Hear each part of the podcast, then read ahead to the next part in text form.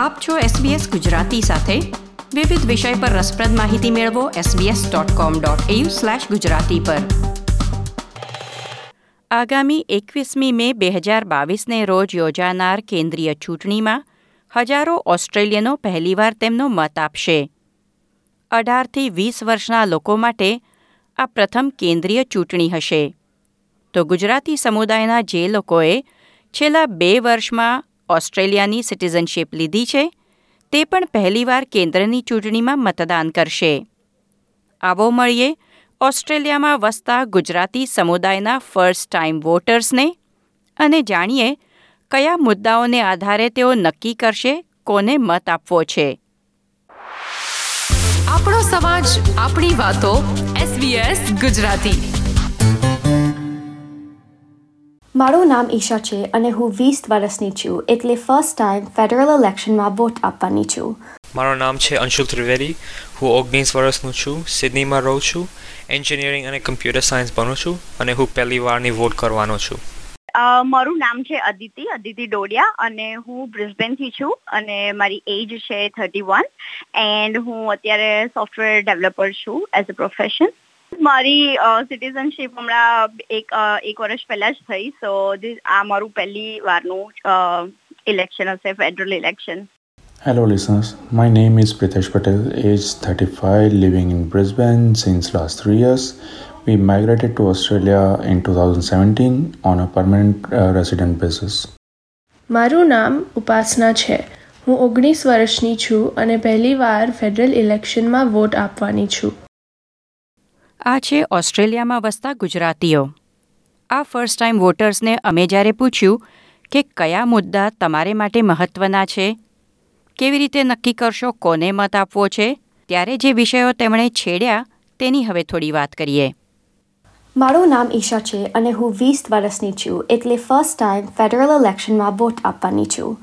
હું પોલિટિક્સ વિશે ગુજરાતીમાં બોલી નહીં શકું I'm looking for a party or candidate that commits to a hardline climate stance with detailed plans to measure and deliver improved environmental outcomes. In particular, I don't want to accept the signing of non binding agreements and vague declarations to reduce emissions, as I think their lack of follow through puts our communities in danger. I also want to note the parties that prioritise our planet's future over political donations from mining or fossil fuel companies. Isha એવા પક્ષ કે ઉમેદવારને શોધી રહી છે જેમની પાસે નક્કર અને સ્પષ્ટ પર્યાવરણીય યોજના હોય. માત્ર વાતો નહીં, બિનબંધન કરતા કરારો અને અસ્પષ્ટ ઘોષણાઓ નહીં. કારણ કે ઈશાનું માનવું છે કે વચન પર અમલનો અભાવ સમુદાયને જોખમમાં મૂકે છે.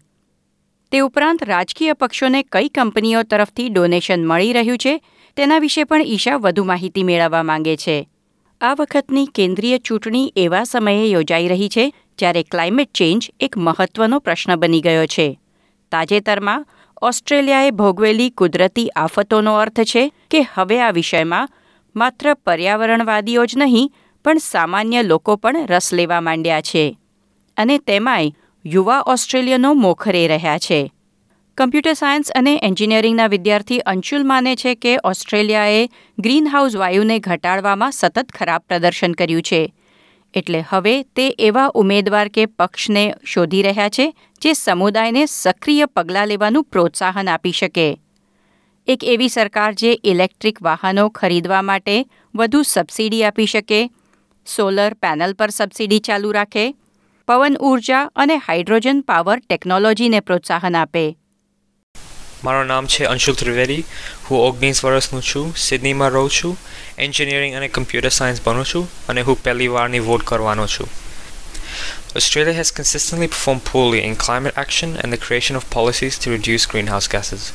It is hard to ignore the changing and more drastic weather that has affected Sydney and Australia in the past years.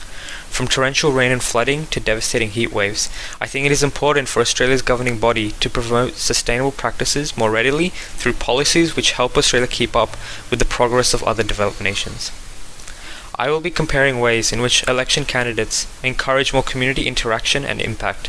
For example, a subsidization of the cost of buying electric vehicles and a subsidization of the actual cost of solar panels, not just providing an interest free loan.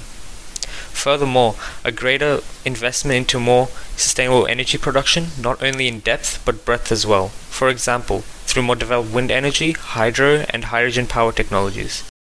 અઢારથી વીસ વર્ષના મોટાભાગના Australian યુવાનોની જેમ ગુજરાતી સમુદાયમાં પણ ઘણા બધા યુવાનો માટે ક્લાઇમેટ ચેન્જ પોલિસીઝ મહત્વની છે તેઓ આ વિષય પર ઘણો બધો અભ્યાસ કરીને માહિતી મેળવવાનો પ્રયાસ પણ કરી રહ્યા છે ક્લાઇમેટ ચેન્જ પછી તેમને માટે મહત્વનું છે હાઉસિંગ અફોર્ડેબિલિટી. મારું નામ ઉપાસના છે.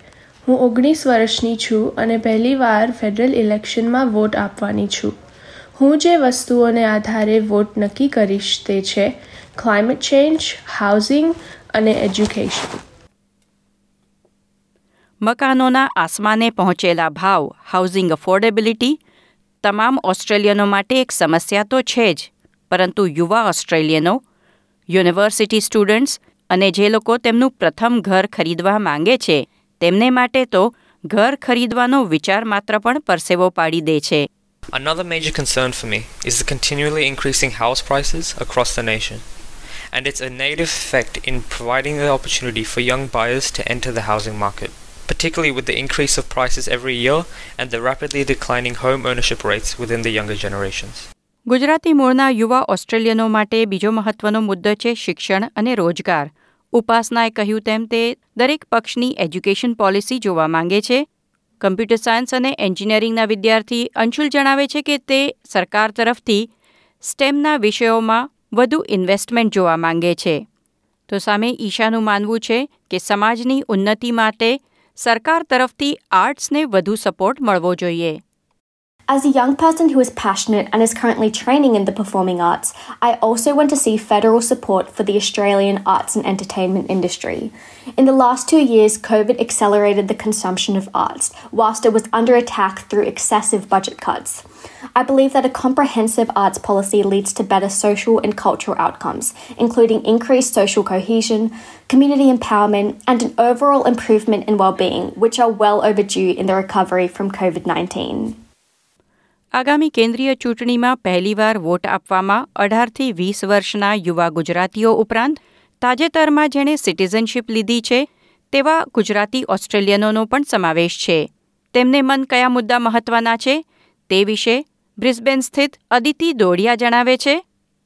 એવું છે કે સૌથી basic like the first one છે, જે એકદમ બેસિક નેસેસિટી છે, જે મોંઘવારી છે, એ બહુ જ મેઇન પોઈન્ટ છે મારા માટે કે જે પ્રમાણે જે ડે ટુ ડે કોમોડિટીઝના ભાવ છે પેટ્રોલ આ તે, એનું જસ્ટ જોઉં છું કે ઇન્ફ્લેશનને કેવી રીતે હેન્ડલ કરે છે ગવર્મેન્ટ સો અત્યારે પ્રેઝન્ટ ગવર્મેન્ટ છે, એ લોકો કહે છે કે like they are gonna work પણ હજુ એસ જેવું થયું નથી.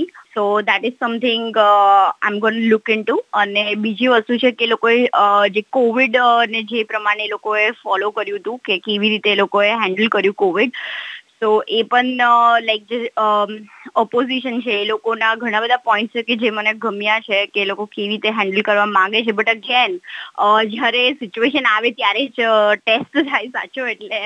અને most important point is like કે ઇન્ડિયા અને ઓસ્ટ્રેલિયાના રિલેશનશિપ તો બીકોઝ ઓફકોર્સ ભારત માતા એ બહુ જ પ્રિય છે. સો જે રીતે સ્કોટ મોરિસન અને નરેન્દ્ર મોદીની જે ફ્રેન્ડશિપ છે, એ તો મને બહુ જ ગમે છે. સો એ પણ એક થોડોક સોફ્ટ કોર્નર છે. But let see how how they how it goes like ખાલી ભારત તો છે જ, પણ એની સાથે સાથે બીજા કયા કન્ટ્રીઝની સાથે કેવી રીતે ગવર્મેન્ટ ડીલ કરે છે એ પણ થોડા પોઈન્ટ્સ છે વિચારવાના છે. As of now uh, i think i'm really excited. First time vote કરવાની છું સો મારો એક વ્યૂ પોઈન્ટ છે જે આ કન્ટ્રીમાં એડ થશે so I am really really excited તાજેતરમાં જ ઓસ્ટ્રેલિયા આવી અહીં સ્થાયી થનાર અને હવે ઓસ્ટ્રેલિયાના નાગરિક બનેલા પ્રિતેશભાઈ પટેલ માટે શું મહત્વનું છે? Job and equality houses for all and low tax rate આ ત્રણ વસ્તુ એ કોઈપણ વ્યક્તિ માટે બહુ ઇમ્પોર્ટન્ટ છે. ઇટ્સ લાઈક રોટી કપડાં એન્ડ મકાન. સ્પેશિયલી ફોર ધ માઇગ્રન્ટ્સ, જે બધું છોડીને આવ્યો છે. નવી જગ્યાએ આવીને વસવું અને કમાવું સહેલું નથી હોતું. So I believe in this policy આપ સાંભળી રહ્યા હતા ઓસ્ટ્રેલિયામાં વસતા ગુજરાતી સમુદાયના ફર્સ્ટ ટાઈમ વોટર્સને અઢારથી વીસ વર્ષના યુવા લોકો જે પ્રથમવાર કેન્દ્રીય ચૂંટણીમાં મત આપવાના છે. અને ગુજરાતી સમુદાયના એવા લોકો જેમણે તાજેતરમાં જ ઓસ્ટ્રેલિયાની સિટીઝનશીપ મેળવી છે. આજે આપણે જેમની સાથે વાત કરી એ ગુજરાતીઓએ વાત કરી ક્લાઇમેટ ચેન્જની પર્યાવરણની જાળવણીની, તેમને મન મહત્વનો મુદ્દો, એવો એજ્યુકેશન એમ્પ્લોયમેન્ટ રોજગારની કેટલી તક ઊભી થાય છે રિન્યુએબલ એનર્જી પર કયો પક્ષ શું કરવા માંગે છે, મોંઘવારીને કોણ સારી રીતે સંબોધી શકશે, કોઈ એક પક્ષને મત આપવાનું નક્કી કરતા પહેલાં આ લોકો અલગ અલગ પક્ષની યોજનાઓ પર નજર નાખી રહ્યા છે. તેનો અભ્યાસ કરી રહ્યા છે. જો તમે પણ આ કેન્દ્રીય ચૂંટણીમાં મતદાન કરવાના હો તો આશા છે અલગ અલગ પક્ષની યોજનાઓનો તમે પણ અભ્યાસ કરશો. શું કોઈ એક પક્ષની કોઈ એક નીતિ તમને ખૂબ પસંદ છે? કે કોઈ પક્ષની એવી નીતિ છે જેની સાથે તમે જરાય સંમત નથી? તમારા અભિપ્રાયો આ કાર્યક્રમમાં તમે રજૂ કરી શકો છો. ઓડિયો મેસેજ મોકલવા હોય તો વોટ્સએપ કરવાનો નંબર છે zero four five nine zero five one two, four, five. ઓસ્ટ્રેલિયાની કેન્દ્રીય ચૂંટણીમાં મતદાન ફરજિયાત છે. જો તમારે પણ આ વખતે મત આપવાનો હોય, તો શું નક્કી કરી લીધું છે કે કોને મત આપવો છે? શું જાણો છો, તમારા મત વિસ્તારના ઉમેદવારો કોણ છે? ચૂંટણીલક્ષી તમામ માહિતી Australian electoral કમિશનની website AEC dot gov dot AU પર ઉપલબ્ધ છે. અમે પણ આ કાર્યક્રમમાં ચૂંટણી સંબંધિત માહિતી દર અઠવાડિયાના કાર્યક્રમમાં અને અમારી વેબસાઇટ પર રજૂ કરતા રહીએ છીએ. લાઇક શેર કોમેન્ટ કરો. એસબીએસ ગુજરાતીને ફેસબુક પર ફોલો કરો.